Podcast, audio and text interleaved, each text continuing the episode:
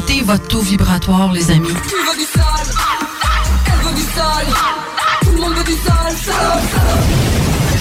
On semaine du lundi au jeudi de 15h à 18h.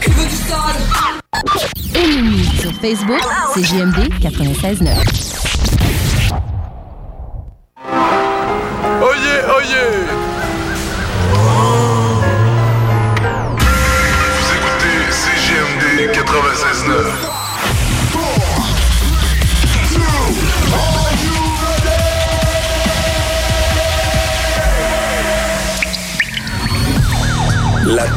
immobilière.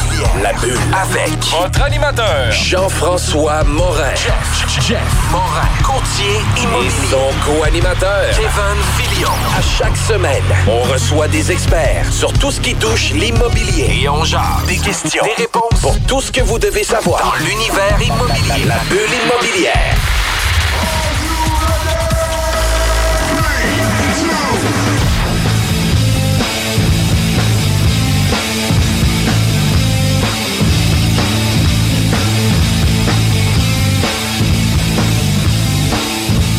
Bienvenue à notre cinquième saison de la bulle immobilière à CJMD. Mon nom est Jean-François Morin, courtier immobilier. Salut Kevin. Salut Jeff, ça va bien? Ça va super bien. Écoute, dernière émission de la saison, C'est la fin de la saison signée COVID. signée COVID, et on espère euh, repartir en janvier avec euh, notre sixième saison. C'est confirmé. Yes. Sans COVID, ça c'est On non espère. confirmé. Ça. À voir.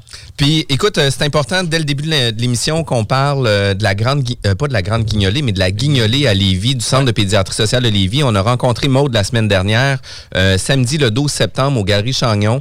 Il va avoir une collecte de dons. Ouais. Euh, Aujourd'hui, justement, passé, euh, on va avoir notre équipe qui va être présente. Tu le sais, on s'implique dans la communauté, on Ouais. s'implique avec le Centre de pédiatrie sociale de Lévis. On va être là pour servir des cafés, on va être là pour euh, collecter les dons. Tout le monde doit se réinventer. Euh, puis le Centre de pédiatrie sociale fait partie de ceux qui se sont réinventés avec la guignolée. Habituellement, on faisait des ponts euh, pour collecter les... euh, Ouais. Des ponts routiers pour collecter les, les sous directement Aux lumières, aux, lumières, aux voitures, etc. Tandis que là, il faut se déplacer euh, aux Galeries Chagnon à Lévis. C'est aujourd'hui, samedi, le 12 septembre. Important pour vous de présenter. Euh, oui, décembre, moi, c'est comme yes. deux mois en retard. Bon, 12 décembre, euh, c'est aujourd'hui. Présentez-vous. Ça va nous faire grand plaisir de vous accueillir avec toute notre équipe puis le Centre de pédiatrie sociale de Lévis. Euh, tu sais, euh, on a eu plusieurs euh, professionnels du financement, financement commercial, multilogement, résidentiel, de quelle façon ça fonctionne, etc. Euh, aujourd'hui, on reçoit Denis Nadeau. Bonjour, Denis. Bonjour Jean-François. Comment ça va? Ça va super bien, toi? Ça va super bien. Écoute, tu es courtier hypothécaire chez Groupe Commercial. Euh, tu travailles en étroite collaboration avec Jeff Labrec. Oui. Euh, puis Jeff Labrec est euh, une personne que moi et Kevin, on connaît super bien de par notre euh, parcours euh, euh, sportif. Sportif, ouais, exact. Ouais, exact. Puis euh, on sait que les gens de comp- sportifs de compétition amènent des résultats vraiment excellents. Puis pour avoir l'occasion de parler régulièrement avec Jeff sur différents dossiers, ben on le sait que c'est pris en charge, on le sait que ça l'avance, on le sait que ça va super bien. Fait que tu sais moi quand j'envoie mes investisseurs à Jeff Labrec puis à votre groupe commercial, euh, ben tu sais je me ferme les yeux puis je sais qu'ils sont euh, Des machines. des machines puis qui sont bien Merci. pris en, en main. Toi, tu es courtier hypothécaire depuis 2015, mais le background pour en arriver là, c'est quoi? Bon, première des choses, avant ça, j'étais sur la construction. Euh, je suis retourné à l'école aux alentours du. euh, à à 26 ans. Puis après ça, je suis allé au. euh, su- su- voyons. À Laval, euh, au. euh, voyons, tabarnouche, ça va bien. Ça commence bien. Fois pas de problème. Au bac? Pas trop. Non, dans le fond, c'était un cours à Laval pour être courtier hypothécaire dans le privé. Puis après ça, j'ai commencé comme courtier résidentiel traditionnel. Puis tout de suite, j'ai fait une résidence personne âgée. Puis j'ai vraiment tripé là-dedans. Puis j'ai vraiment aimé le monde. Puis c'est là que j'ai dit, euh, je me développe carrément euh, juste sur le multilogement, puis les résidences pour personnes âgées, euh, puis le commercial aussi. Donc, j'ai vraiment. c'est là-dessus que j'ai vraiment pointé ma business. Puis, écoute, ça l'a levé. J'ai mis les efforts pour, puis ça l'a vraiment levé. À un certain moment donné, ap- après un tour de roue, ben, tout- les références de mon bureau rentraient beaucoup. Les références externes aussi de d'autres bureaux de Centre hypothécaire Dominion euh, rentraient. Donc, euh, je suis monté à Vancouver chercher l'entité commerciale, le Centre hypothécaire Dominion. Et puis, eux autres ont reconnu tu sais, toutes les, tous les, les dossiers que j'avais de fait. Ils ont comme vu l'expérience, l'expertise que j'avais. Puis, euh, dans le fond, ils m'ont octroyé la franchise commerciale de Centre hypothécaire Dominion. OK. Tu veux dire que c'est le siège social à Vancouver? Tu es allé chercher la franchise pour le Québec pour Dominion. Exactement ça. Puis, euh, puis à un certain moment donné, ben, euh, les, archi- euh, les architectes hypothécaires se sont fait acheter par Centre hypothécaire Dominion, mais ils voulaient garder le bannière.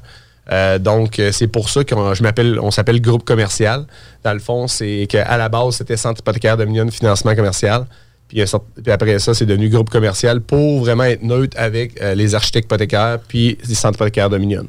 Donc, c'est ça. Parfait. Fait qu'en étant groupe commercial, ben, tu deviens un peu l'entre-deux, puis le porteur des deux bannières aussi. Là. Exactement. Ah, ça, c'est plus de 300 courtiers euh, résidentiels là, avec lesquels euh, je fais de la business. Je te dis pas que je fais de la business avec toutes les 300, mais euh, quand même, vraiment euh, un bon 75 certains que, qui m'envoient beaucoup de dossiers. Là. Puis c'est essentiellement des dossiers de multirésidentiel. Quand tu nous dis, Ardon, toi, t'es le chirurgien de ça. Ça veut dire que Exactement. autres- quand on dit groupe commercial, parce qu'on on se parlait que c'est très large, qu'on parle de commercial, mais C'est ça. J'ai vraiment pointé ma business. À un certain moment donné, j'ai développé l'expertise dans le multirésidentiel. Puis, tu sais, en ayant euh, l'accréditation SCHL, ben, tu sais, drette là, il n'y en a pas beaucoup au Québec qui ont cette euh, accréditation-là. Puis, euh, j'ai vraiment vraiment focusé ma business là-dessus. Puis c'est ça qui est- c'est vraiment là-dessus que je suis le meilleur. Puis tu sais, je- suis capable d'en faire euh, du commercial un petit peu comme un, un ophtalmologiste a suivi ses cours de, de médecin pour euh, savoir si tu as le, le genou le genou brisé ou quelque chose de même. Mais sa force vraiment c'est euh, les yeux. Ben, moi ma force c'est vraiment le multi. C'est là que je fais une différence parce que euh, tu sais, à un moment donné je suis capable de euh, je suis capable de, de jouer au prêteur aussi à l'intérieur. Je suis capable de, de dire, bon, ben c'est ça le take-out, c'est ça le, le plan de sortie, c'est ça qu'on va financer, puis c'est vraiment la scène près, puis je me trompe pas, là. Euh, tu as un rôle de conseiller. Vraiment. Aussi au travers de ça, qui est peut-être moins propice à ça quand c'est vraiment du, du financement résidentiel. Tandis que là, tu t'accompagnes, tu es presque partenaire finalement avec ton client oui, vraiment. emprunteur. Là. Puis c'est ça. Puis tu sais, on, on se trompe vraiment pas, pas sur les valeurs puis tout ce qu'on dit. On va faire des scénarios pe- pessimistes avec le client. Mais tu sais, cette année encore, c'est arrivé peut-être bien 3% du temps aussi qu'on a été à- au scénario pessimiste. Puis le client savait qu'est-ce qu'il en était de son. Oh, il était savait. déjà au courant dès le départ qu'il Eh. était à risque comme fois 1000. là. Exactement ça. Moi, une question qui, me- qui me trotte en tête. Quand on dit correspondant à SCHL, ça veut dire. Sais, ça veut dire quoi dans les faits? Quand, parce qu'on tu dis il n'y en a pas beaucoup, il n'y en a pas plusieurs qui se rendent là. Comment, on- comment on fait? C'est qu'on a trouvé la bonne adresse, on a trouvé le courriel, le, le bon courriel pour envoyer le dossier Ben, à la bonne place. c'est qu'à un certain moment donné, il faut que tu fasses tellement de volume avec une institution financière que eux euh, te reconnaissent en tant que, que spécialiste, puis ils disent vraiment, sont prêts à ce que tu portes le nom pour aller chercher l'accréditation au nom de la SCHL. Donc, quand tu soumets un dossier à la SCHL, si tu ne le soumettrais pas de la bonne façon, tu défais le nom aussi de leur côté, puis le cote au niveau de la RCHL, leur crédibilité. Donc, quand à un certain moment donné, ça fait en- assez de dossiers, eux autres te reconnaissent puis ils t'accréditent. Chose que j'ai obtenue à peu près à ma, en 2017, à ma deuxième année, là, deux, troisième C'est comme si tu un peu, si tu veux, le banquier, puis tu passes en relation directement, bien que ton prêt soit tenu vraiment dans l'institution bancaire, mais toi, tu communiques directement avec la SCHL. C'est ça. Tu sais, au lieu de, mettons, aller faire affaire avec un directeur de compte, qui son directeur de compte, des fois, va avoir un boss pour passer son dossier, qui le boss, des fois, va le passer au département de Ouais. Puis euh, des fois, le département de crédit est à Toronto. Donc, il y a beaucoup de backfort qui, qui, qui- qui se perd, beaucoup de temps. Ben, Ouais. Moi, directement, c'est moi qui monte, c'est moi qui, qui souscris le dossier de A à Z. C'est moi qui vois les points forts, les points faibles du dossier. Je le recommande directement à un souscripteur de la SCHL. La SCHL nous revient en disant OK, parfait, on a accepté le dossier. Moi, une fois que j'ai mon attestation, une fois que le dossier est accepté, je me reviens de bord, puis je fais affaire avec une trentaine d'institutions financières différentes, des, compagnies de fiducie, euh, des compagnies d'assurance, des banques, les caisses. C'est vraiment le, le banquier qui a le plus fin, là, puis qui a, qui a le coût des fonds le plus bas au moment que je sors l'attestation, c'est lui qui va souvent remporter la course. C'est lui qui t'a donné le contact à la SCHL euh, initialement, mais après, ça t'oblige pas à revenir toujours vers un seul prêteur. Non, c'est ça, exactement ça. C'est quelque chose qu'il fallait que je spécifie. Mais, euh, et puis, en- mais tu sais, au départ, l'entente n'était pas ça. À un certain moment donné, c'est devenu l'entente parce que euh, il, il pouvait pas m'offrir toujours qu'est-ce qu'il y Ouais, avait de mieux. ça. Puis moi, j'étais, j'étais plus. euh, tu sais, faut, faut que je reste impartial avec le client. Puis il faut vraiment que j'offre qu'est-ce qu'il y a de mieux. Fait qu'à un certain moment donné, aller juste avec une institution financière, ben c'est pas bon. Puis je trouve que malheureusement, c'est une chose qu'on voit beaucoup dans le courtage hypothécaire parce que il y a des affinités qui se créent euh, à un certain moment donné quand tu envoies toujours ta business à une place, puis ça devient toujours de plus en plus facile. Par contre, de ce côté-là, c'est une chose qui est importante euh, quand, tu, quand tu parles avec ton courtier hypothécaire euh, multirésidentiel, c'est vraiment d'y poser la question. Euh, tu as fait des prêts avec combien d'institutions Ouais. financières dans la dernière année? Puis, Tu fais régulièrement affaire avec qui? Pour pas ben, qu'il finisse vrai, à dire qu'il est toujours avec le même. Cette année, justement, on parle souvent, on voit souvent People Trust. People Trust étant ceux qui m'ont accrédité, puis aussi MCAP, une autre, une autre compagnie à Toronto. Ça, c'est des banques virtuelles. Exactement ça. Puis comme la MCAP, c'est la caisse de dépôt qui est en arrière de ça du Québec. là. Donc c'est quand même des, des, des- des institutions financières très réputées avec, avec un bon nom, puis qui euh, puis ils ont des taux d'intérêt, que, étant donné qu'ils titrisent, mais sont, sont beaucoup plus agressifs. Mais par contre, cette année, ça s'est avéré, ça s'est- ça s'est avéré faux. Ouais. Euh, dans la People's dernière- Trust a pris une, une bonne pause en mai, Ouais, avril, mai, Même en avril, là, je te dirais. Puis euh, ça s'est reflété tout le long de l'année, même encore aujourd'hui. Euh, ils ont pas. euh, dans, dans un gros dossier de 20 millions, là, ils ont réussi à me faire une cote quand même dans le sens du monde, mais euh, je te dirais que j'étais capable d'avoir mieux ailleurs là, aussi. Là. Euh, Fait que ça bouge beaucoup les tendances. Vraiment, les cette année, c'est ça qu'on disait, moi Jeff, hier, on en parlait. Hier, on a changé six fois de prêteurs différents cette année, à savoir où c'est qu'on a envoyé notre business. Fait que, tu sais, six fois, on n'a jamais vu ça. Là. Moi, dans les cinq dernières années, je te dirais que ça jouait à trois. Trois prêteurs à peu près. Puis Ouais. euh, c'était tout simplement ça. Mais là, vraiment, ben, tu sais, à heure, moi, une fois que j'ai- mon attestation, j'ai envoyé une liste de questions au banquier. Bon, ben, c'est-tu ton notaire? Est-ce que tu peux. Est-ce que ton premier paiement, il est obligé d'être le premier du mois? Euh, Est-ce que tu es obligé d'avoir une assurance titre? Est-ce que. euh, Fait que toutes les questions de qualification auprès de l'institution financière, où ce qu'on devrait, nous, avoir des réponses, ou ce qu'on apprend les réponses en signant notre, notre acte d'hypothèque, là, ben toi, tu les as en amont. Là. Exactement ça. Fait que ça, c'est quand même puissant, là, parce que, tu sais, souvent, on, on Ben, va... faut que ça guide un peu ton choix, pas juste le taux. Ben oui, puis, tu sais, ça se limite au taux. là. Mais plusieurs personnes vont attendre seulement ah c'est quoi le taux puis de quelle façon qu'on va procéder puis les clauses de sortie euh, sont vraiment jamais mentionnées de quelle façon que ça va être négocié c'est jamais né- mentionné non plus fait que c'est quand même puis- important Puis souvent, ben, tu sais, justement, avec les compagnies fiduciaires ou quelque chose comme ça, les, souvent, les, les- les- les- tes- ton coût d'assurance habitation va être un peu plus élevé à cause des normes qui demandent. Euh, tu ne seras pas dans une zone inondable, ils vont te demander d'être euh, euh, assuré bord en bord euh, 100% zone contre les inondations. Il y, a- il y a plusieurs clauses comme ça que habituellement, il y a beaucoup de personnes qui les retirent pour enlever des frais sur les frais d'habitation, mais eux autres n'acceptent pas, étant donné que le prêt est revendu, ben, il faut qu'il y ait zéro risque euh, avec les investisseurs. Mais ça, c'est une chose justement que eux autres, souvent, la plupart des clients se font rentrer un petit peu à la dernière minute. Mais tu sais, quand tu es, quand t'es vraiment, vraiment impartial, puis que tu envoies ça à ton client, puis tu c'est important parce que souvent, les institutions financières, euh, les compagnies de fiducie comme ça,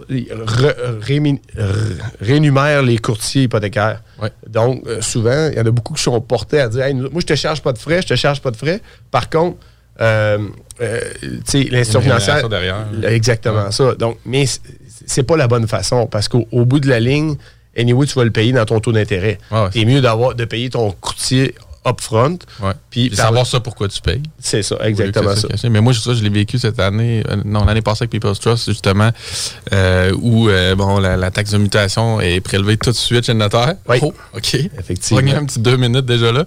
Puis on va aussi toujours prélever tes taxes municipales, puis c'est nous qui va les payer. Ah, OK. C'est bon. Tu sais, tu l'apprends au final, tu sais, au net de l'année, tu reviens au même. Là, je veux dire, ça te coûte pas plus cher, mais c'est plus agréable si tu as déjà euh, screené ça d'avance puis tu en es conscient. puis tu le sais c'est quoi tes Tu le termes sais, tes c'est conditions là sais. Exactement ça. c'est pas à cause que c'est pas c'est pas les éléments qui auraient fait peut-être en sorte que tu n'aurais pas Non, exact. pris les termes puis les conditions mais Non, de le mais fait savoir que tu le passes d'avance, toi, puis que tu le présentes au client, ça pourrait jouer dans la balance où il pourrait dire, Ben- par rapport à ma liquidité disponible au moment de l'achat, ben, je vais favoriser un petit point de taux plus élevé, mais je veux garder, tu sais. Exactement Fait ça. Puis l'inverse, c'est aussi vrai. Tu sais, souvent, on va faire le calcul, puis même si tu payes un peu plus d'assurance, ben, au bout de la run, tu es vraiment regagnant. Ouais. Sauf que si le client ne le sait pas tout de suite, puis il l'apprend à la fin, tu vas, tu vas le voir, tu vas l'apprendre à, à Ouais. tes dépens.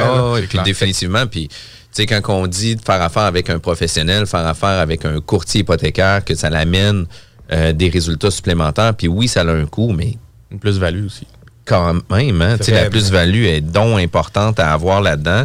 Euh, écoute, Denis, ça va vraiment vite nos segments. On est obligé d'aller en pause. OK. Mais tous nos podcasts ou nos enregistrements sont disponibles sur Spotify, Apple Podcasts, Google Podcasts, Balados, euh, mais surtout sur notre site internet jean-françois-morin.ca. Dans la section médias, vous avez accès à tous nos partenaires qui ont passé. On a tout près de 100 podcasts de disponibles. C'est quand même malade. Très cool. Je te remercie, euh, Denis. On revient tout de suite après la pause. CJMD. De retour à la bulle immobilière, toujours avec mon acolyte Kevin. Et aujourd'hui, on est avec Denis Nadeau, euh, courtier hypothécaire chez Groupe Commercial. Super important, juste avant qu'on redébute notre nouveau segment. Présentez-vous aujourd'hui euh, aux Galeries Chagnon pour le Centre de pédiatrie sociale de Lévis. Ils vont collecter vos dons. Il ne faut pas manquer la fin de nos chroniques aussi parce qu'on a Copy Management qui est ici avec nous. Puis la saison 6 qu'on va avoir de la bulle immobilière, vraiment cool. On va avoir 24 épisodes. Puis on va partir du début euh, d'un processus d'investissement immobilier jusqu'à la détention puis l'opération de l'immeuble. Puis on passe ça en 24 principes de base en investissement immobilier. Fait que ça va être vraiment très cool. En janvier, il faudra pas manquer la bulle immobilière. Euh, Denis, euh, on a parlé juste avant la pause de l'importance d'un bon courtier hypothécaire, de pouvoir avoir euh, euh, un spécialiste derrière nous qui va euh, préfiltrer les conditions, les termes, puis s'assurer que qu'est-ce qu'on on va avoir comme financement va répondre à nos besoins, mais surtout répondre aussi à nos sorties, parce qu'on va vouloir sortir de tout ça. Mais il y a eu une bombe qui est sortie en mai dernier. Euh, la SCHL a fait quelques mises à jour, puis j'aimerais ça que tu puisses nous donner un peu le topo de qu'est-ce qui s'est passé avec tout ça. Oui, dans le fond, euh, à partir du 1er mai, la SCHL a envoyé un communiqué comme quoi que les retraits d'équité euh, ne seront plus possibles. Les retraits d'équité purs. Donc, je prends, euh, je fais mon retrait d'équité, je mettons, j'ai un prêt de 500 000 sur euh, une propriété qui envoie un million, je refinance à 85% 850 000 moins 500 000, ton 350 000 qui te reste, tu le prends, puis tu décides de t'acheter un bateau, tu décides de partir dans le sud ou faire du placement, tout simplement. Ben, à ce moment-là, eux autres n'acceptent plus ça. Donc euh, là, il faut vraiment euh, que ça soit associé à l'immobilier. Donc, associé à l'immobilier, c'est quoi? C'est assez large, mais dans le fond, il faut euh, que ce soit soit une rénovation de tes propriétés existantes, les, propriétés que tu as, soit tu bâtis une nouvelle, une nouvelle propriété, soit tu achètes un nouveau terrain.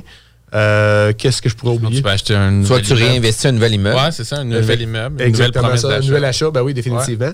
Ouais. Euh, Puis dans le fond, ça, ils voulaient mettre euh, la main là-dessus, ils voulaient contrôler ces retraits d'équité-là.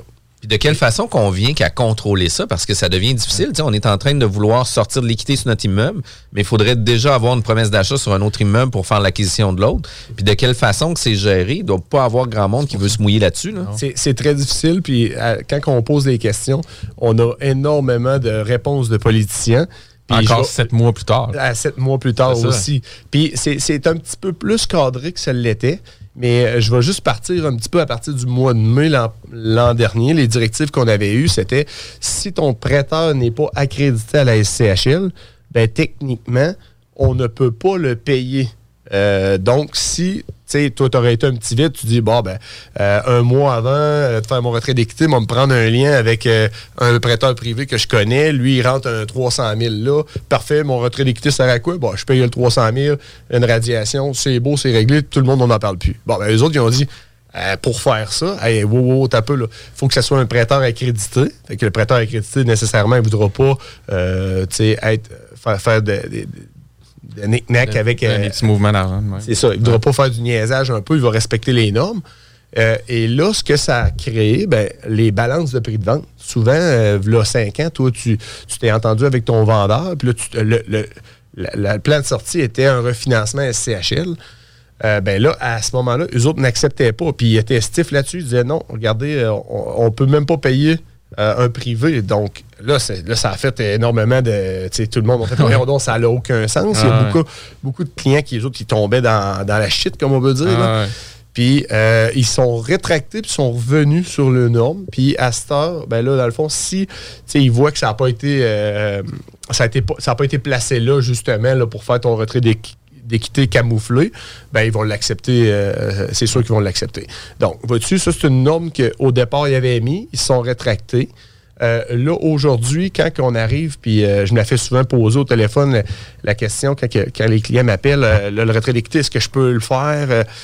Ben, techniquement, il y a des prêteurs virtuels qui sont beaucoup moins stiffs, qui, qui acceptent de te redonner l'argent, mais, techniquement, ils veulent savoir c'est pourquoi, mais tu sais, ça finit juste Ouais. là. Quelques questions, mais pas le gros interrogatoire. Exactement Dans la ça. pratique, là, c'est surtout la théorie. Dans la pratique, on navigue encore dans l'application partielle de ces normes-là. C'est ça. Puis, euh, comme, mettons, les... C'est la discrétion des banquiers en tant que tel, chacun d'eux. Vraiment. Dans le sens que la SCHL ne garde pas un œil ou surveille pas ou inspecte pas chacune des transactions individuellement. Puis la SCHL, en plus, en plus de mettre une norme qui est vraiment dure à gérer, ils la remettent dans la barque des prêteurs. Ça. Donc, c'est la responsabilité du prêteur, un peu comme ta phase environnementale, que ne statuent pas dessus, mais Ouais. euh, c'est vraiment eux autres qui vont dire. euh, c'est vraiment le prêteur qui, qui a la responsabilité de s'assurer qu'il y a un titre euh, conforme au. C'est une directive, mais c'est pas contrôlé par eux. C'est ça. Puis, ce que je voulais rajouter comme point, c'était. Bon, j'ai-tu perdu mon idée? On parlait de. Mais euh, c'était que, OK, c'est que quand on parle encore à des banquiers, euh, on leur demande, bon, ben regarde, ça va être pour les rénovations de tel bloc, euh, euh, est-ce qu'on peut le faire? Oui, oui, on va le dire à SHL. Ouais, mais comment tu vas administrer ça? Est-ce que tu vas le mettre dans un compte en fidéicommis? Ouais. Ben, Drette, là, il dit, ah, ben, regarde, depuis le début, j'ai pas eu à le faire vraiment. Ouais, là, fait que, tu sais, euh, regarde, ça va être correct. C'est l'humain. C'est l'humain à son meilleur. là. Il y a- il y a- tu sais, il y a un vide. On va se faufiler dans Mais- le vide. Là. Exactement. Mais tu sais, dans le résidentiel, on le vit. Euh, pré- euh, récemment, on a eu euh, une problématique sur une propriété. On a, on a eu une promesse d'achat. Puis écoute, c'est un duplex. Là. On est pas, on est loin là, d'un multilogement, etc. Puis dans la compte proposition, il n'y a pas d'inspection. Il y a juste une clause de visite. Puis nous, pour se protéger, parce qu'il y a une renégociation la visite, ben on dit, écoute, il y a eu tel élément au niveau de la toiture, tel élément au niveau de du balcon, euh, terrasse qui a été euh, installé de façon artisanale. Il y a eu l'entrée du sous-sol, etc. Là, tu sais, moi, j'appelle le courtier avant de faire les documents. Puis j'ai dit, écoute, on va se faire battre avec la SCHL. J'ai dit, euh, c'est sûr et certain qu'ils vont demander quasiment qu'un ingénieur vienne voir l'étendue des travaux. Fait que là, qu'est-ce qu'on a fait? C'est qu'on a divulgué les informations, comme de quoi que suite à la visite, considérant certains éléments, la toiture, etc., etc., ben, qu'on n'a pas mentionné les défauts ou les problèmes ou quoi que ce soit, mais on a mentionné qu'il y avait quelque chose qui était sur place parce que nous, on veut se protéger autant les parties pour pas avoir une renégociation par la suite sur ces éléments-là. Puis euh, la SCHL a dit non, non, nous, on va t'envoyer un inspecteur pour valider ces informations-là. Puis quasiment l'ingénieur qui va venir confirmer que c'est correct. Puis on était comme. Ah, C'est ben ça que tu ouais. voulais pas. Tu sais, c'est compliqué. Puis on a mis ça simple, simple, simple là, pour que ça soit clair. Mais encore là, tu sais, on vient de soulever un flag où ce que là, ils disent non, non, non, non, on veut vraiment s'assurer que tout soit conforme. là. C'est quand même fou.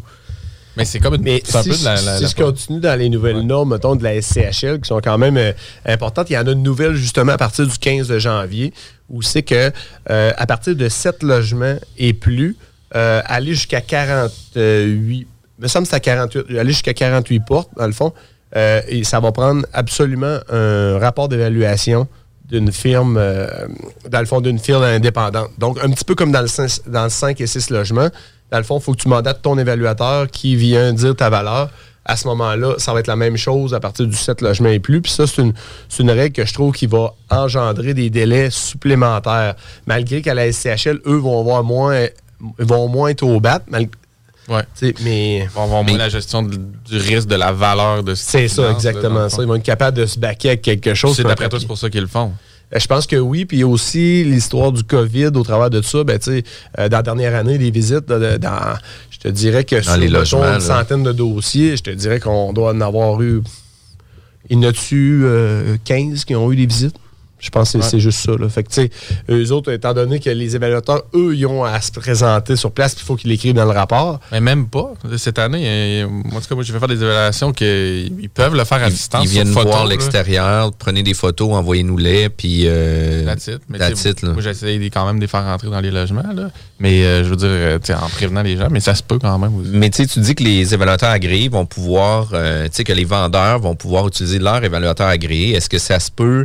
Euh, oui, ça peut augmenter les- délais parce qu'on on, on- on va créer un bouchon, là, puis un embouteillage là, avec tout ça, parce que là, il va y avoir beaucoup, beaucoup, beaucoup de demandes. Il n'y aura pas assez de ressources pour le faire, puis s'ajuster à tout ça. Tu sais, sûrement que les, les compagnies d'évaluation sont en train de prévoir janvier, justement, parce qu'ils vont avoir une forte demande. euh, C'est le temps d'aller étudier en Ah ouais, évaluation.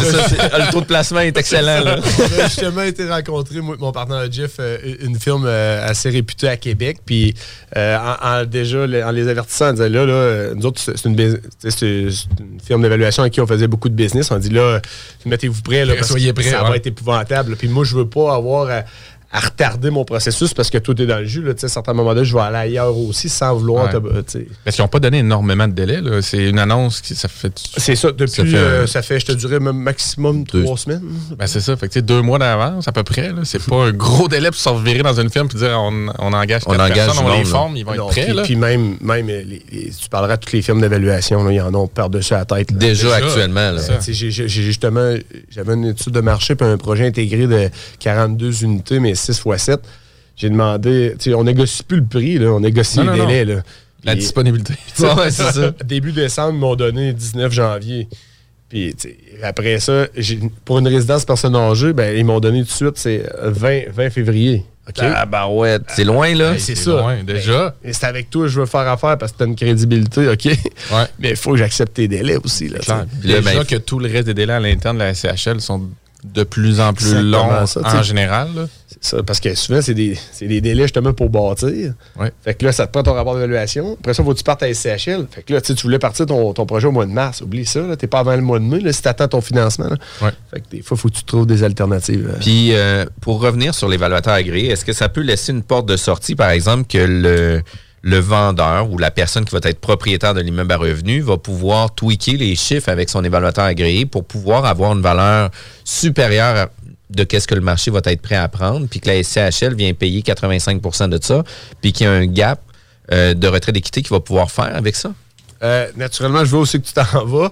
C'est sûr que veux, veux pas, en tant que n'importe quel, n'importe quel investisseur, c'est lui qui paye son évaluateur. Il va demander sa commande. c'est sûr qu'il va demander beaucoup plus son évaluation. Là, sais. à l'époque, je faisais affaire dans- avec, avec des firmes d'évaluation en conventionnel, euh, avec des, des- des prêteurs que conventionnels, c'était absolument eux autres qui donnaient les directives à leurs évaluateurs.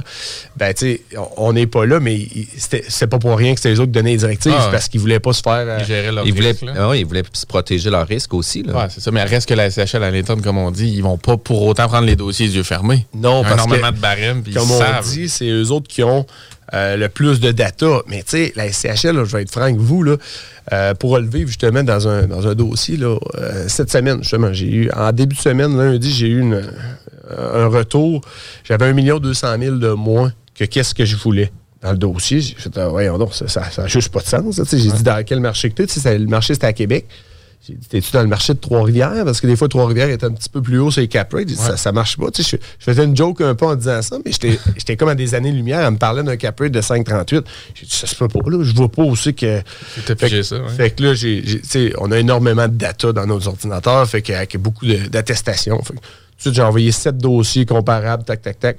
Ils sont revenus et ont accepté mon 465 des cap rates. Donc, ils ont reconnu ma valeur. Mais tu sais, on était loin, de 5,38 à, à 465. là. Il y a un peu de politique là-dedans. C'est veux pas, énormément. C'est ça pareil. Puis c'est spécial parce que. D'où l'intérêt que toi tu sois là comme Ben, une vraiment. tierce partie, un autre client qui est peut-être pas habile à faire ça. Et d'où Et puis, comment qu'on va être capable de sortir justement sept dossiers pour défendre notre cap rate? Ça, comme client, tu les as pas, ces dossiers-là. Ben, D'où l'importance que je disais d'aller chercher un, un bon courtier hypothécaire qui a des bons réflexes, puis tout de suite à brûle pour point, t'acceptes pas en disant Hey, euh, oui, je vais te revenir. Non, Ouais. tout de suite, sur le coup, j'ai fait Hein, ça marche pas pas en tout, là, Ouais. on est à des années-lumière de se comprendre.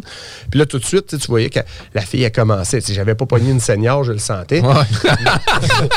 Mais quand même, ça reste que tu, tu, prends des. des Mais toi, t'es dans la game, t'es sur la glace, fait que t'es prêt à Ah répondre ouais, euh, direct. Là. Je suis dans le marché tout le temps, tous les jours. On en envoie à peu près 4 à, à 5 euh, par semaine à, à CHL. Fait que tu sais, on sait ce qu'on s'en va, on est professionnel. Mais, mais de façon générale, tantôt, je parlais des délais. Dans l'année, justement, euh, 2020 qu'on vient de passer, ça, on est rendu à peu près à quoi? C'est toujours le talk of the town, là, mais en termes de délai. SCHL pour un multilogement. Juste te donner un exemple. Dans le fond, euh, un dossier, là, là, présentement, l'attestation est sortie le, le 8 octobre en moyenne. là. Euh, c'est du 8 octobre. C'est spécial parce que Montréal, Québec, pas pareil non plus. Ah. Euh, je trouve Montréal, ça sort plus vite encore que Québec. Euh, fait, que, fait que même s'ils en sont plus débordés, je sais pas, je trouve que ça va plus vite encore à Montréal. Euh, 8 octobre, attestation, je vais la recevoir vendredi. Euh, qui va être là? On est rendu quoi, le Ouais, 10, 15 à peu 11, près, là. ouais. 11 décembre, fait que c'est deux mois, là. OK. Ah, mais c'est quand même c'est quand même pas si mal. parce que Ah, nous, on a un dossier où ce que justement il y a eu de la contamination, on en a parlé tantôt, puis on est à six mois de délai de traitement, là, tu sais, entre le dossier Ouais. Faut pas qu'il y ait rien qui complet, accroche à deux etc. mois. Puis, euh, tu sais, le temps que le dossier se fasse approuver, soit déposé, l'analyse, puis après ça, que le, le prêteur accrédite, tu sais, accrédite le prêt, etc., là, ça a pris quand même un délai de six mois. Puis on arrive sur la fin de notre délai. Puis là, ça vient mettre une pression Sur les taux. sur les acheteurs parce que là, ils disent, Criff, on avait six mois pour faire ça. Puis là, on est un peu serré. Puis malheureusement, tu sais, on n'était pas avec vous. Fait que peut-être ça aurait été un peu plus tête. Mais écoute. euh, Mais pour prendre la défense de probablement ceux ouais. qui ont travaillé, euh, même moi, je l'ai vécu dans des dossiers où c'est que, tu sais, j'avais envoyé ma série de questions une fois que j'avais mon attestation, puis mon prêteur, qui, qui était le plus agressif, était à l'époque un 68, fermé 10 ans. Euh, J'étais arrivé avec l'attestation au début d'octobre, le 1er octobre, puis j'ai notarié le 9 décembre. Ouch! Ouch! J'ai mangé une claque d'en face là, là, tu sais. Ben, beau être professionnel, mais... euh, il y a- il y, a une partie que tu contrôles pas, là. ben, C'est vrai de ça, mais tu sais, j'en reviens pas. Un déboursé deux mois après, alors que tout- est fait, là. Tout est réglé, tout le monde, on s'entend. Je pense qu'elle peut-être que je travaillais pas la- avec la bonne personne, puis ça, je m'en suis rendu compte, ça va juste se changer. Ouais. Mais, euh, Il y a beaucoup d'intervenants dans le processus, pareil. Tu sais, les notaires aussi, c'est ouais, connu, c'est une année qui sont Ben justement, débordés, débordés. Justement, ouais. tout le notaire nous a retardé dans la transaction, c'est ça qui a ça. fait ça aussi. Ben oui, ben oui, ben oui. Écoute, tout le monde, on est dans une année extraordinaire où ce que on est coincé, puis tout le monde veut que ça aille vite. Puis malheureusement, tout le monde est au bout de leurs limites aussi. Là. Tu sais, on n'a pas de ressources, on n'a plus de plage horaire. On a stretché notre 40 à 60 heures. Euh, Ceux-là qui travaillaient 60, ils ont stretché à 80. Tu sais, c'est que, fait que tout le monde... Dans l'immobilier, c'est une très bonne année de façon globale. disons. Sur l'ensemble En de tous les parce que Pour marchés. tous les intervenants, Ben, les personnes qui étaient vraiment, sur le banc, ben, ben. C'est juste donner un exemple de nous autres personnellement. L'an passé, j'étais- moi j'étais super content de notre année. On, a, on s'était- on avait fait 90 millions de financement. Puis cette année, on, on a déjà 200, 245 de déboursés, 275 d'autorisés qui va se faire avant la fin décembre. Puis on pense être, on veut pogner le 300, là, juste pour les chiffres, Ah, ouais, pour l'objectif. pour l'objectif, mais euh, c'est ça. Mais On- ça témoigne que c'est une année. c'est comme euh, triple, c'est une année triple, Malgré les règles qu'on dit que la sais, tu sais, je veux dire, ça ralentit pas les investisseurs. Non. C'est c'est- c'est ça qu'on constate quand même. Là. Puis tu sais, on, on devient aussi avec des conditions intéressantes aussi, les taux Ouais, les taux d'intérêt plus bas, puis tu sais, ça clair. devient quand même intéressant. Puis tu sais, les gens qui peuvent pas sortir, ben dépensent pas, fait que là ils ont une économie forcée, fait qu'ils veulent placer leur argent d'une différente façon. Il y en a plusieurs qui vont commencer avec des petits plex, puis c'est super correct aussi, mais ceux qui étaient dans les petits plex, ben là peut-être qu'ils vont euh, Switch. switcher pour du 5 logements et plus, etc. Fait que c'est quand même super intéressant. Euh, Denis, c'est vraiment, vraiment, vraiment intéressant. On est obligé d'aller en pause. On revient euh, tout de suite après la pause. CJMD 96.9. L'alternative radio. radio. radio. On est de retour à la bulle immobilière avec notre invité Denis Nadeau de groupe commercial, courtier hypothécaire. Puis pour vrai, ça fait toute une différence de faire affaire avec des professionnels. Euh, juste hors d'onde, avant qu'on commence le segment, on voulait faire un cas type.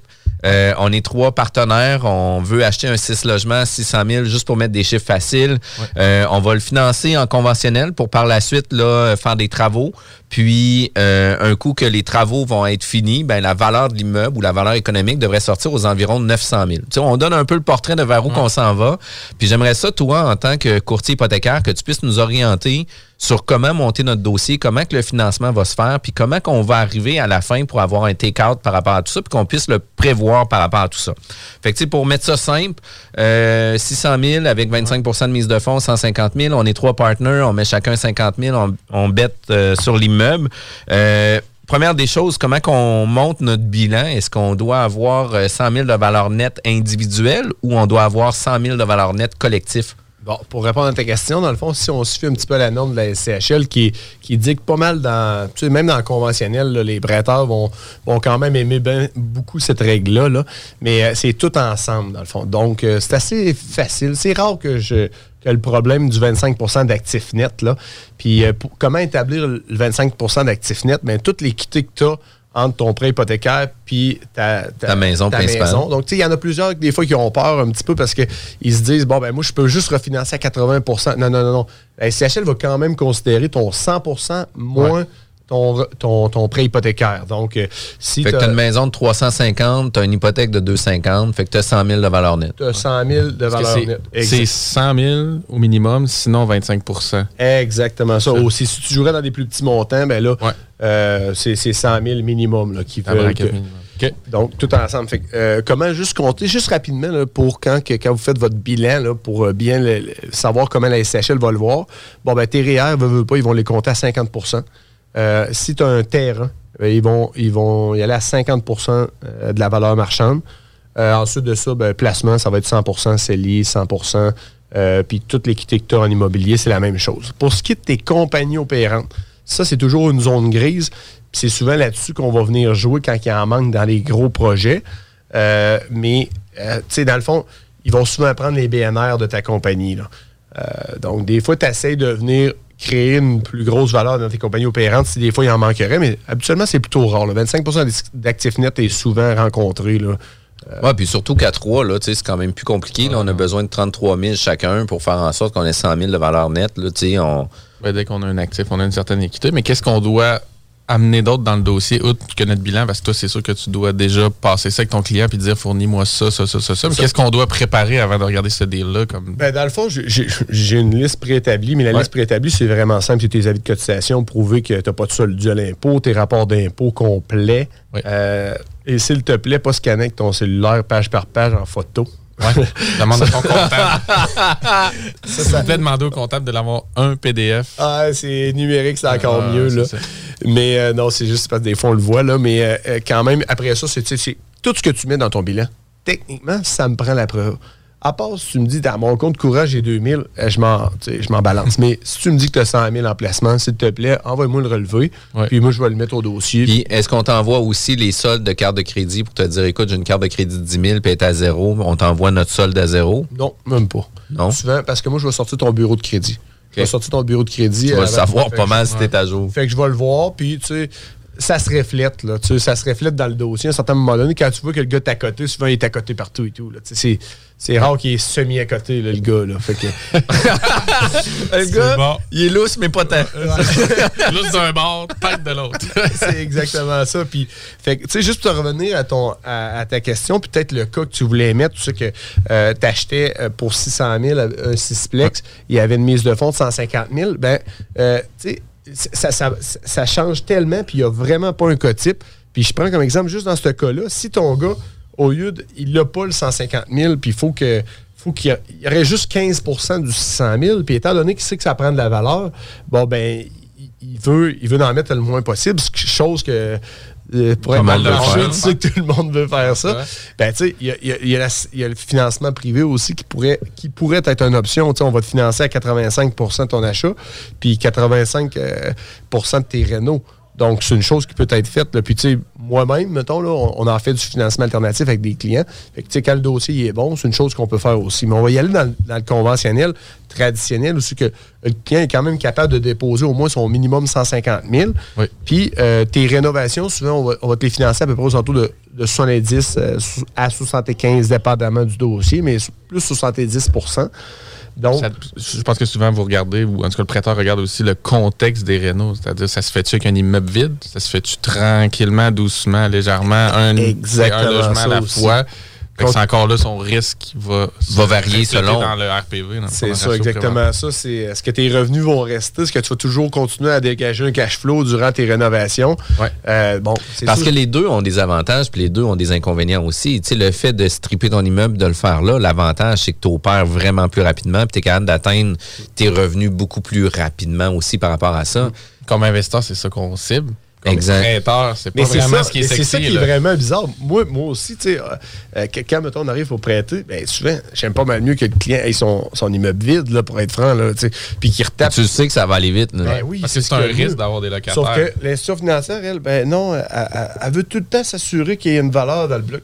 Je trouve que des fois, il faut, faut sortir du cadre un peu. Puis Ouais. c'est pour ça que penser autrement, c'est quand même euh, assez encore Pertinent important. là-dedans. là. Puis, euh, dans le fond, dans un scénario comme ça, bon, bon, on, on financerait, mettons, 105 000 de rénovation pour arriver avec un take-out. Tu sais que ta valeur, mettons, prendrait, euh, mettons que ça, ça monterait à 900 000. Bon, ben, tu aurais mis euh, 145 000 donc, tu tomberais à- à- avec un take-out de 765 000. Fait que techniquement, tu aurais juste mis, tu même pas. Tu, tu te refais donner 15 000 à la fin. là. Fait que, tu sais, en immobilier, Puis, il y a- on, on le finance de quelle façon? Tu sais, par exemple, on a un projet d'optimisation comme ça, on le prévoit sur une période d'un an. Fait que, tu sais, notre conventionnel à 4,50, toi, tu nous suggérerais, par exemple, d'aller avec un de tes prêteurs, qu'on prendrait un terme d'un an avec un taux d'intérêt X. Puis après ça, ben, on viendrait rajouter une tranche pour les rénovations. Est-ce que la tranche va se mettre directement avec le même prêteur ou on va avoir quelqu'un d'autre à l'externe qui va venir pallier pour nos rénovations? Ben, si tu as déjà été avec une institution financière bancaire, tu n'auras pas le choix de continuer avec celle-ci. OK. Parce qu'il n'y a aucun prêteur, il n'y a aucun deuxième rang Qui externe va vouloir embarquer qui va pour des rénaux. Exactement ça. Euh, L'institution financière pourrait accepter que toi, tu décides de financer tes rénaux. Donc, eux autres ne voudraient pas euh, te le prêter. Ils pourraient accepter que toi, tu rentres avec un deuxième rang en arrière d'eux autres. Puis, euh, si tu le divulgues, la plupart du temps, ils vont l'accepter. Puis, puis initialement, tout est dans la présentation aussi. Fait que la présentation de ton immeuble, ton projet, puis la valeur finale, ben, tu sais, elle est déjà mise en avant-plan avec le courtier, qui, le courtier, va avoir fait son travail en amont avec l'institution financière pour rassurer tout le monde. Exactement. Puis après c'est ça, tu- aussi, Ah oui. connaissent la valeur de sortie, qu'ils sachent justement c'est quoi Vers où ton qu'on s'en décor, va. quand tu vas les rembourser, que tu vas le stabiliser, que tu vas arriver avec un prêt CHL plus élevé au final. Tu sais, faut que tu Exactement présentes ça. le dossier dans son ensemble. Puis le qualitatif, on en parle souvent aussi, mais tu sais, quitter comme investisseur au niveau des rénaux que tu prévois faire, avec quel partenaire, quel entrepreneur qui- tu travailles? Tu sais, toi, je sais pas si tu pousses beaucoup ça dans tes dossiers. Oui, Euh, euh, mettons un dossier Ben oui, comme ça. là. définitivement. Tu as 185 portes, ou ben, tu- c'est tes, premières, puis tu t'embarques tout de suite dans un, un dossier de flip, tu n'as pas de partenaire qui l'ont déjà fait. Euh, c'est un tout autre dossier. Là. Ouais. C'est vraiment, il faut, peut-être bien falloir prendre un collatéral sur ta propriété. Ben, tu sais, euh, On va prendre des garanties. Là. Exactement ça, tu sais. euh, euh, fait mais pour revenir à. non, je voulais rajouter quelque chose, excusez-moi. Parce que là, tu sais, on parlait de, de take-out, tu sais, la valeur, la valeur finale est à 900 000. Tu sais, on le refinance SCHL après notre année. Fait que là, toi, à ce moment-là, est-ce qu'on va demeurer avec la première institution financière qui nous a prêté, fronté le 450 000 plus Renault, ou à ce moment-là, on va pouvoir revoir laquelle va avoir les meilleures conditions pour nous à ce moment-là? Ben, habituellement, dans le fond, tu vas pouvoir vraiment re- renégocier là, ben, avec la SCHL. Justement, tu vas redevenir indépendant. C'est sûr que si vraiment l'institution financière t'a vraiment fait une faveur à financer tes mieux, t'es mieux d'entretenir ta relation. C'est ça, exactement ça. Tu sais, je me le cache pas, on est courtier hypothécaire, mais des fois, ça arrive souvent qu'on va redire à nos clients écoutez, restez avec votre institution financière, brisez pas la relation. Ils ont fait de quoi que j'aurais même pas été capable de faire dans ce cas-ci. C'est ton premier, il te donne un coup de pouce. Tu sais, à ton tour de leur en donner un, puis leur faire une faveur. Puis tantôt, mais que ça soit le temps de renégocier, mais ça sera à leur tour de se mettre au bat, puis de dire, ben écoute, c'est à mon tour de donner les meilleurs termes, les meilleures conditions dans cinq ans. Exactement ça. Mais c'est hyper important, je pense, de reconnaître ça aussi. là. Tu sais, Souvent, on est Ouais. focus sur les chiffres puis où est-ce qu'on peut aller tirer. Puis des Ouais. fois, les gens embarquent dans la game de l'immobilier en se disant Hey, il va falloir que je tire sa couverte puis je souhaite tout le temps tu sais, que je sois un négociateur hyper tête. Mais Ah c'est pas toujours ceux qui réussissent Non, le mieux. non, je pense pas, vraiment pas. Puis, euh, puis même, tu sais, même des fois en tant que courtier hypothécaire, on se fait mettre sur le gun contre trois autres courtiers hypothécaires. Tu sais, à un moment donné, c'est correct, prenez-en un, puis c'est correct. Puis Ouais. je suis, On avance. C'est avancé, là, puis c'est Ouais. bien correct. Mais euh, je voulais rajouter quelque chose, tu sais. Tu sais, on le sait très bien que dans un dossier comme ça, là, il y a tellement de paramètres qui changent. Là, dans la construction, veux, veux pas, tu défais quelque des chose, surprises. tu trouves un problème. Ouais. Ben, avoir un filtre là, qui dit un peu où t'en allais, quoi dire, puis... euh, Ouais. Une barre, tu veux dire un lien. Ouais, un ouais, lien, ouais. un- Parce que si tu reviens tout tiers le temps à ton banquier, ah, sacrément, on vient de trouver ça, puis Ouais. t'es pas capable Ah non, parce que t'es trop émotif. Un message à chaque là, demi-journée. Là, tu fais juste... J'ai trouvé de la pourriture, j'ai trouvé ici, j'ai- il va capoter. ça. Ah, lui-même, ouais. il devient comme hey, là, là, là, ça marche pas, là, Là, il se met à checker. Fait que, tu sais, faut Ouais. que tu fasses attention. Fait c'est pour ça que le courtier hypothécaire C'est est, vrai. vraiment une bonne option. Même Ben oui, puis ça devient ta meilleure zone tampon pour pouvoir divulguer l'information de la bonne façon. Parce que là, la grosse problématique, c'est que si tu es en relation directe avec ton directeur de compte, puis que tu l'appelles aux deux jours pour lui dire écoute, j'ai trouvé ça, il va falloir prévoir telle affaire, mais tu sais, tu tu le demandes pas encore, tu fais juste Ouais. prévoir. là. puis là, après ça, tu le rappelles deux jours après pour dire écoute, on a fait l'autre barre, puis c'est pareil, puis il va falloir doubler le montant. Ça se peut que ça y tente de se sauver à la course, puis de dire écoute, toi, tes travaux, là, tu financeras comme tu veux, là, mais moi, je, je stoppe. Moi, puis je on- décaisse plus. Oh, je garde ma valeur, je, je vais m'assurer de je vais me protéger, je vais protéger ça. Puis, tu sais, une des choses qui est vraiment importante aussi, oui, on parle des, des banques traditionnelles, on parle, des, on parle des banques virtuelles, mais vous avez aussi un réseau de contacts externes qui vous permet d'avoir du financement alternatif ou des prêts privés qui va pouvoir permettre d'avoir un, un buy-in qui peut être intéressant sans nécessairement être trop... euh, trop prenant parce que quand on parle de prêts privés, on voit toujours Grinch, hein, on arrive dans le temps des fêtes, fait que, on voit toujours Grinch Ah qui va vouloir avoir euh, tous les sous pour lui, etc. Est-ce que le financement alternatif est réellement alternatif, vraiment intéressant pour aller de l'avant dans les projets? Ah, il est vraiment intéressant. Vraiment intéressant. J'ai fait, sais, j'en ai fait plusieurs, là, des, des beaux, c'est que le client est venu me voir.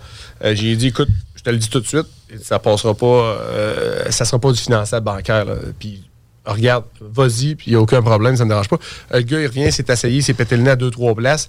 Il revient, il me représente le dossier. Ouais. Euh, c'est sûr que son dossier est moins intéressant. Mais même à ça, ça reste que euh, on l'a financé. Puis justement, il a fait un 85 Puis moi, à- à- vu que j'ai été, j'ai été mis au courant tout de suite au début, c'est ça le plan.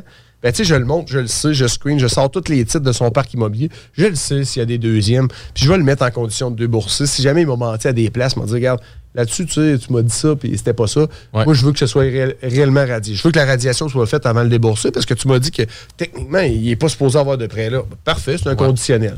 Tu sais, faut que tu sois aussi, à un certain moment donné, honnête, mais en tant que je dis que je suis prêteur privé, c'est l'argent de mes investisseurs, mais ils me font tellement confiance que si je dis qu'on vire à gauche, on vire à gauche. là. Puis moi, si je le file pas là aussi, j'irai pas parce que faut, que faut Toi, tu vas avoir des comptes à rendre tantôt Ben, de toute façon. là. Puis toi, tu veux qu'il soit présent sur un autre deal où ce qu'il peut être un peu plus frileux, puis il va dire Hey, à cause que tu m'as tout géré mes dossiers vraiment corrects, que celui-là, écoute, on donne du pouce dessus puis on fonce. Ben, c'est ça. Ça, c'est une relation de confiance, justement. Puis, euh, quand je dis, tu sais, justement, faire affaire avec quelqu'un de complet, là, c'est ça aussi. là. Ça fait partie de- du tout. Là. Fait que toi, tu es capable d'orchestrer la partie prêteur privé. Comme par exemple, dans l'exemple, tu disais tantôt, si tu pas la pleine mise de fonds de 150 000, il te manque ça. un 50, un Puis moi, 60. je vois que le deal, il se fait pareil. là. Ouais, c'est ça. le deal. C'est un bon deal. C'est un fait. bon deal. Et, puis Il y a juste un manque de liquidité à ben, l'achat. Exactement ça. Puis je le sais très bien qu'il y a de l'équité. Je le sais que le secteur où c'est qui ben, on le sait, on a, on a tant de comparables dans l'ordinateur, on le sait que ça va sortir à temps. Fait que, tu sais, à moins que le gars vraiment, là, il l'échappe dans sa construction, ben, tu sais, le rendu là, c'est c'est lui qui nous, aura- nous aura vraiment pas dit qu'est-ce qu'il y avait à faire. J'ai une question intéressante Oui. là-dessus. Est-ce qu'on y va forfaitaire ou cost plus pour les institutions financières? Euh, euh, le bancaire va te dire euh, forfaitaire, Forfaitaire, ouais, mais sais, on, Le- on- on sait que cost plus des Cost fois. plus budgétaire, mettons. Avec budget. Ouais. Ouais, un peu idée. à pas trop se fermer les yeux puis foncer. Là. Ouais, ouais, ouais. Mais c'est quand même, euh, c'est quand même super pertinent. Écoute, Denis Nadeau, ça va vraiment trop vite notre émission. Euh, c'est un de mes coups de cœur pour vrai au niveau euh, de, nos différentes capsules, les invités qu'on a reçus, le contenu qu'on a pu donner, puis aussi euh, l'entre-émission qui était quand même Durant les pauses. Durant les pauses, qui était vraiment, Ah, vraiment très J'ai cool. bien aimé c'est l'émission. Puis, vous voulez avoir des informations au niveau euh, du financement multirésidentiel, euh, je vous suggère fortement de contacter Denis Nadeau de Groupe Commercial. De quelle façon qu'on peut communiquer avec toi? Euh, de plein de façons. On a notre page sur Facebook, groupe commercial. Allez liker, on, on aime bien ça, on est comme tout le monde. La publicité naturelle, c'est tout le temps plaisant. Puis il y a une chose qui est quand même intéressante. Sur notre notre, euh, on est groupe commercial, donc si vous likez notre page, à tous tous- tous les jours, on met les obligations. Donc, tu sais, souvent, euh, le CMB qui appelle, Ouais. c'est souvent, c'est souvent euh, interrelié avec le coût des fonds des institutions financières. Bon, ben, euh, avec les Canada, à tous tous- tous les jours, on le pose. Donc, vous savez, le marché, il monte-tu, il descend, il monte-tu? Est-ce que le courtier hypothécaire qui je fais affaire, ou peu importe, même si vous ne faites pas affaire avec moi, venez voir ma page, allez au moins savoir si vous faisiez frimer quand vous arrivez pour geler votre taux d'intérêt. Puis ça, ça c'est vraiment d'être transparent. Puis euh, vous pouvez me rejoindre euh, aussi, ben, euh, on a beaucoup de, ma page multilogement.ca. Euh, multilogement.com. euh, si vous voulez avoir vraiment des informations, contactez-moi directement, jean-françois-morin.ca. Vous pouvez aller sur notre site Internet. On a vos, vos coordonnées. Euh, c'est sûr que c'est pas Denis Nadeau.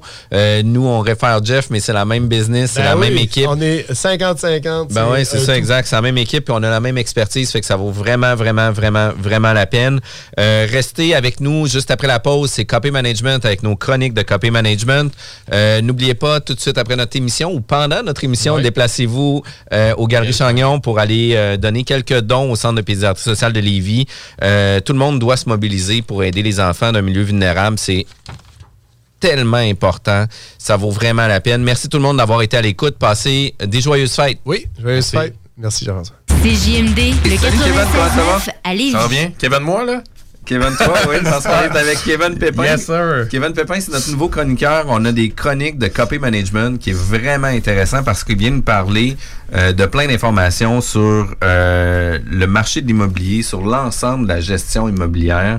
Au-delà euh, de nous donner de l'information, c'est très euh, éducatif, moi je trouve, par rapport aux informations. Puis c'est des podcasts qu'on va réécouter et réécouter pour être sûr de suivre la game comme il faut, parce que c'est beaucoup de contenu en très peu de temps. Puis c'est très, c'est très niché, très spécifique. C'est vraiment ça qui est intéressant. Comment ça va, Kevin? Ça va super bien. Merci de l'invitation, les gars. Ça fait plaisir. Ça nous fait toujours plaisir. Yes. Euh, Aujourd'hui, tu vas euh, nous parler de la décomposition du bénéfice puis du tri.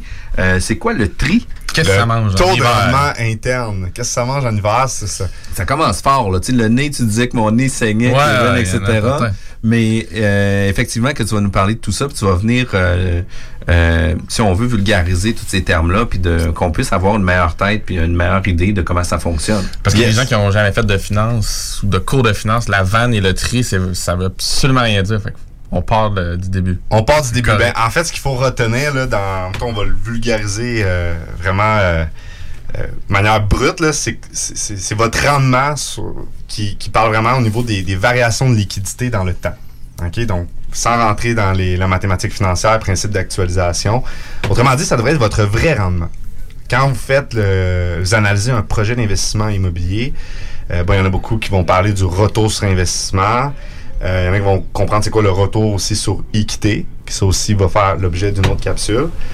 Euh, mais là, le, le tri, le taux de rendement interne, ça devrait être le, le- le vrai rendement pour analyser un projet. Tu prends en compte le temps. Dans prends en compte le temps, exactement. Ça, prend en compte surtout la, au niveau des liquidités dans le temps. Donc, euh, la valeur temporelle de l'argent. Fait que, tu sais, au- au-delà de ça, c'est qu'on est capable d'avoir un indicateur qui va nous permettre de mieux suivre notre rendement. Exactement ça. Donc, euh, on peut faire un projet d'investissement immobilier où est-ce que, euh, bon, on se dit que le- le- l'immeuble va prendre la valeur dans le temps, puis que vous allez le revendre dans 10 ans. Mais du moment que vous faites votre investissement, au moment où est-ce que vous le revendez dans 10 ans, on met tout l'encaissement des flux de trésorerie, tout l'encaissement des liquidités et le décaissement aussi de votre investissement au temps zéro, au moment que vous achetez, eh bien, ça donne quoi ça comme rendement? Et là, c'est là que souvent, il y en a qui vont prendre ce qu'ils reçoivent à chaque année, exemple, en, liquidité, ils vont diviser par l'argent qu'ils ont mis, puis là, à chaque année, ça va donner un petit rendement. Puis là, au bout de 10 ans, tu refais une vente, une grosse mode de cash qui rentre dans ton compte de banque, puis là, tu dis, là, j'ai fait comme 200% de rendement, tu sais. Mais dans les faits, quand tu prends vraiment en compte la valeur temporelle de l'argent, c'est quoi le vrai rendement sur cet horizon de temps-là, du moment que tu as investi jusqu'au moment où est-ce tu as vendu l'actif? Puis c'est ça le taux de rendement interne. Parce que l'extrême exemple de ce que tu viens de dire, c'est les gens qui achètent une maison dans les années 60 puis qui disent hey, je l'ai vendu le double en Ouais. 2010. OK, puis as-tu pris l'effet du temps sur 30 ans? Finalement, tu as peut-être fait 2-3% par année. Donc, tu as à peine battu l'inflation ou, ou pas. Et voilà. Là. Fait que, Exactement. Puis encore là, dans le, le tri, tu peux venir enlever l'inflation à chaque année pour venir vraiment calculer ben, c'est quoi ton vrai taux de rendement? C'est sûr, pour quelqu'un qui, est, euh, qui a des connaissances euh, en mathématiques financières, ben, le taux de rendement interne, en fait, c'est jusqu'à combien je peux actualiser mes flux de trésorerie pour que ce soit égal à mon investissement au temps zéro, qui est, qui est- qui est la vente, autrement dit, jusqu'à combien je peux actualiser ma valeur actualisée nette de l'ensemble des liquidités générées dans le temps, donc à chaque année, et que ça va donner zéro. Donc, c'est égal à mon investissement. quand tu dis jusqu'à combien, tu veux dire en termes de temps?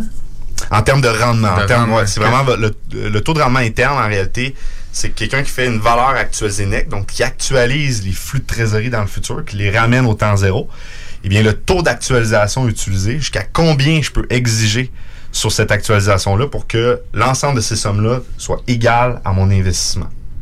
Mais là, encore une fois, pour le- l'audience qui nous écoute, pas besoin de comprendre les principes de mathématiques financières pour comprendre que le taux de rendement interne devrait être votre métrique quand vous faites des analyses de projets d'investissement immobilier en termes de rendement. Évidemment, il y a d'autres métriques qui peuvent être utilisées pour plein de raisons pour lesquelles vous voulez faire de l'investissement immobilier. Mais si vraiment vous voulez vous investiguer, vraiment vous voulez vous investir à, à faire des analyses de projets d'investissement immobilier, ça devrait être la métrique avec laquelle vous, vous parlez. Puis quand vous avez des investisseurs, ça devrait être sur cette métrique-là que vous leur communiquez le rendement d'un projet. Parce que c'est ça, pour mettre la table, dans le fond, que les, pour ceux qui, connaissent pas ce principe-là, c'est de savoir que l'argent, la valeur de l'argent varie dans le temps. Fait que le, le- ce que tu amènes ici, dans le fond, c'est quand on actualise, mettons, pour que les gens comprennent bien, c'est que on, on vient ramener le dollar dans deux ans au dollar aujourd'hui. Puis qu'est-ce qui fait que la- l'argent vaut moins cher plus tard? C'est l'inflation, c'est la, la montée du coût, du coût de la vie. Ouais. Fait que c'est ça qu'il faut prendre en compte, même si le projet dure six mois, un an, un an et demi, deux ans. C'est très important justement parce que euh, ça peut faire varier. Puis je pense que c'est aussi un outil comparatif entre différents projets, le, le tri, je crois. Là, à moins que moi-même, je suis pas sûr de le comprendre à 100%. Non, non, clairement, c'est clairement suis un un outil comparatif parce que, justement, le, le tri, C'est l'indicateur sur lequel tu vas te baser. Oui, c'est l'indicateur, mais le tri, tu sais, en immobilier, quand on parle de décomposition du bénéfice et du tri, eh bien, c'est le tri est composé de, de, de quoi, puis où est-ce qu'il y est son rendement? Parce que je peux, exemple, sur 5 ans, faire un projet d'investissement. Puis on va faire la- l'analyse, on peut aller sur Excel, faire euh, ouvrir un, un tableur, puis mettre euh, des variations de liquidité dans le temps. Et j'ai un projet sur 5 ans où est-ce que j'investis aujourd'hui. Puis l'année 1, 2, 3, 4, je reçois rien. Mais à l'année 5, je reçois un gros montant d'argent, qui inclut évidemment mon investissement initial. Là, ça me donne, par exemple, un tri de 15% Je refais un deuxième projet. Celui-là, je mets la même somme au temps zéro, mais je reçois à l'année 1, 2, 3, 4 des liquidités. Donc, je reçois un refinancement, je reçois, j'ai plus de, revenus de loyer. Puis à l'année 5, je reçois moins que dans mon exemple 1. Mais ça donne 15% de tri. Et ainsi de suite. On peut euh, bouger comme ça les liquidités dans le temps. Donc, ce qui va faire varier le tri, évidemment, ben, c'est le moment qui a la variation de, de, de liquidité et la quantité de cette liquidité-là. C'est ce qui va faire varier le taux de rendement. Donc, encore là, entre le scénario 1 et 2, qu'est-ce qui fait que j'ai le même taux de rendement interne, mais il y en a un que j'ai eu plus dans 5 ans, puis l'autre, j'ai eu plus à l'année 1, 2, 3, 4. Et c'est là que ça devient intéressant parce que quand on analyse des projets d'investissement immobilier, eh bien, on doit être capable de modéliser dans le temps le projet, à savoir quel va être son bénéfice net. Donc, quand je parle de bénéfice net, ça inclut vraiment la partie des liquidités opérationnelles, donc les, ce qui est net de vos dépenses d'opération et des- du paiement hypothécaire, donc ce qui reste dans votre compte de banque. Vous avez ensuite de ça la partie de remise en capital, donc ce que la réduction de, de- de votre dette, et vous avez par la suite le gain de valeur.